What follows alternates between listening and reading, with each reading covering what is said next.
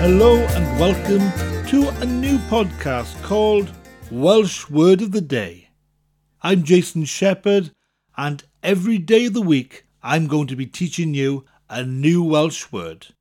But not just any old random Welsh word. No, no, no. Every week we are going to have a theme or a topic. Some weeks it might be a list of words like types of animals, or types of clothing, or countries.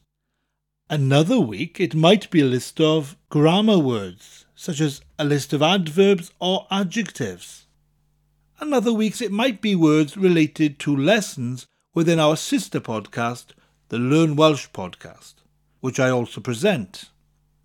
This podcast will help you to build up a great big vocabulary of Welsh words that you can use in your Welsh conversations. And just to show you how these Welsh words fit into conversations, every day when I give you a Welsh word, I'm going to also say it in a Welsh sentence so you can hear it in context. And every time I pronounce the word in Welsh, I will leave an appropriate gap for you to say the word or phrase after me. So, this week's theme is a good one for August because it's all about staying in a hotel, as I know a lot of people are visiting Wales at the moment on holiday. So, our first word of the week starts today, and it's a nice, easy word to start with.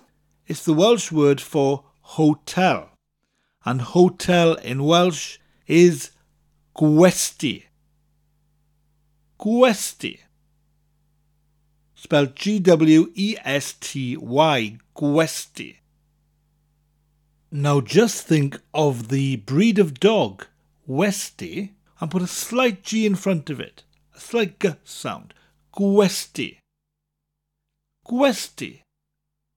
So let me leave you for today with our sentence using the word gwesty. Dwi'n mynd yn ôl i'r gwesty. I'm going back to the hotel. Dwi'n mynd yn ôl i'r gwesty.